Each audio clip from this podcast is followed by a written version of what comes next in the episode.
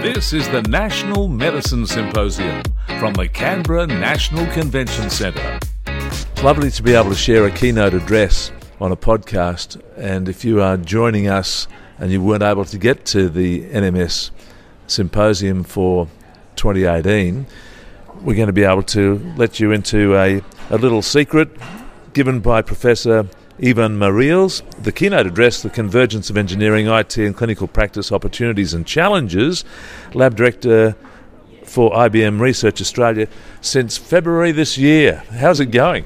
Uh, I'm actually enjoying myself. I've ball over time. Before that, I was an academic, and now I'm working for IBM Research. So, really enjoying that and opportunity to work with very bright people in an area of uh, IT, basically. Yeah. Before we get on to exactly what you were delivering at the address uh, for the symposium, the Internet of Things. Mm-hmm. What is that?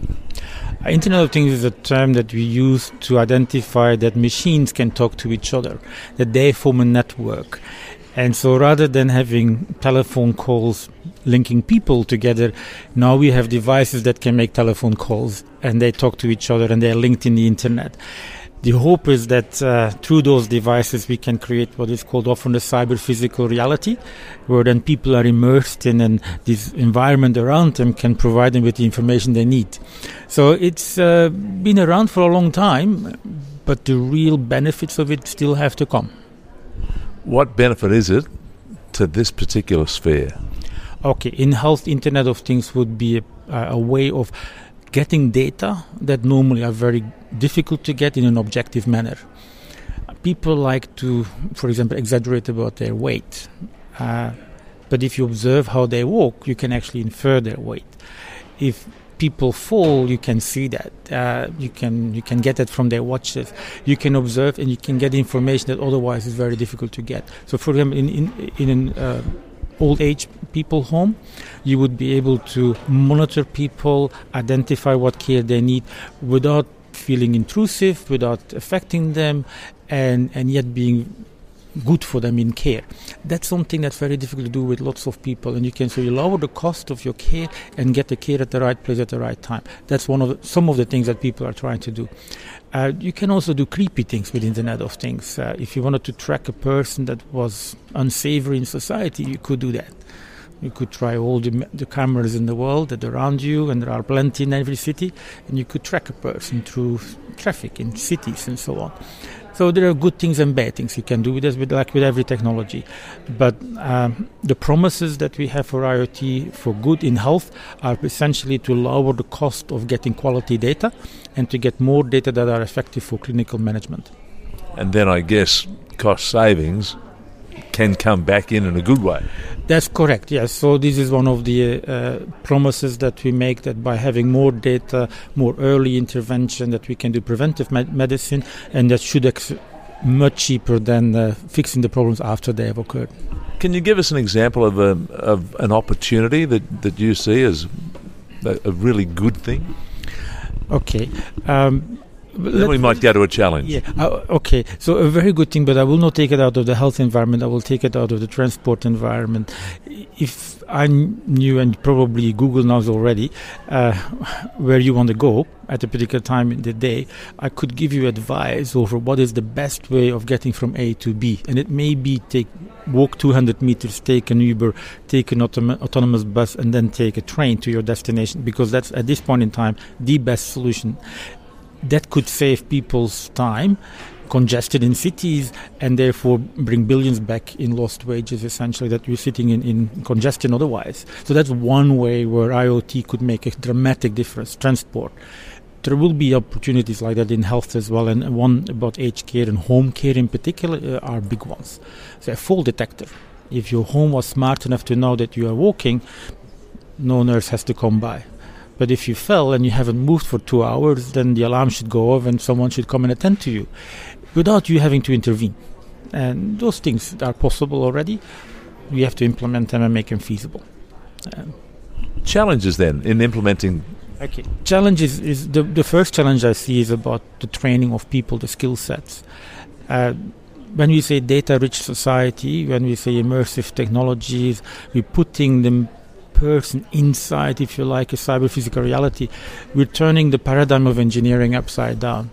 We need people that are differently trained, have different perspective, and we need people that can deal with that data can understand what the impacts is of data, and we need to train people to work with that. So in a medical environment, that would be that next to a doctor, next to a nurse, next to a health professional, you also have data professionals that are able to help digest and make the link between what is being observed and how is it being digested to the clinical environment.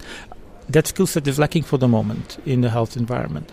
It's the number of data scientists uh, that is on offer as another problem the diversity is not there. If data has to serve society, our data scientists should be gender neutral. We should have 50 50 in the profession. We have probably something like 15% female, 85% male.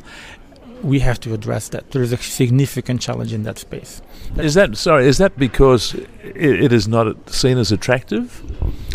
I think it's a I, I, don't actually know where it's coming from because if you go back about 40 or 50 years, I think computer science was actually well regarded by girls and they would be going into it. And then it dropped away. I think a lot of the women, especially in high school, don't perceive the technology as the issue or as a solution, even. And they don't see the connection to people. And women seem to like more the connection to people earlier on. And in a, especially traditional engineering or IT uh, training, the people aspect come later. It's like where the application is. Well, engineering has to serve society; it has to serve people, but that emphasis and comes late in the in the in the education, and so people, girls are turned off. And I think they're turned off from mathematics in high school, uh, which is a pity, really. We really need them. We need them to be able to make decisions. We really need to have their input in order to be able to serve society better. Otherwise, we're going to have a biased viewpoint of what society is. How would you change that? Ah, I wish I knew the answer to that one. Uh, look, we have been trying for so much. Role models play a significant uh, role. So, rem- remembering the women that have made an impact. Um, we don't talk enough about, say, Florence Nightingale. Uh, we don't talk enough about the women mathematicians. It seems like there are always male examples that are being brought forward changing the way we address uh, problems in mathematics and, and bringing the people aspects much more up front, the societal aspects more up front, changing the biases that we have now, and they are biases, otherwise it would not happen.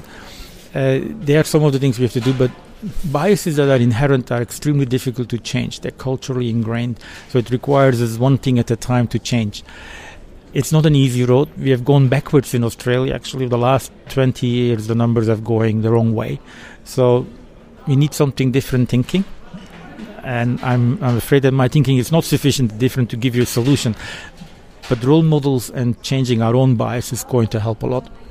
We've spoken a lot at this conference about the future. The future is now. Talking to someone from an IT background, what does that mean? Is it how do we grasp that? It's actually a very interesting question. I, I, I made the observation that we talk about the future is now with respect to going from population to personalized. Reality is that it will always be personalized as well as population. We need both. So, in an IT context, six months is a long time technology changes that quickly. Uh, our computer hardware in six months' time can do twice as much as what it can do today. So, on the one side, there is a technology push, if you like, capabilities. On the other side, is how do we take that up and how do we make it real? There are lots of barriers in, in society. So I like to think the future is now. It's optimistic. Uh, the main thing, though, is can we make a difference for people? And that should be driving everything. I don't think we have really grasped yet how to do that well. When I look around, I see many silos. I see many barriers of collaboration breaking that down will be essential to make the future is now work. And from a symposium like this, that helps. Absolutely, the symposium is partic- is well suited for that. I, I was pleased to see consumers here, biologists, uh, lots of medical practice, pharmacology, all coming together, and even an engineer like me, uh, all being together in the same room, talking about the same problems from their own perspective, and and if we don't have that conversation, we are missing something. It, we will never form a team unless we can speak each other's language it will take time, and that's a good step. Thank you for giving us your time at the symposium and with us on our podcast. My pleasure.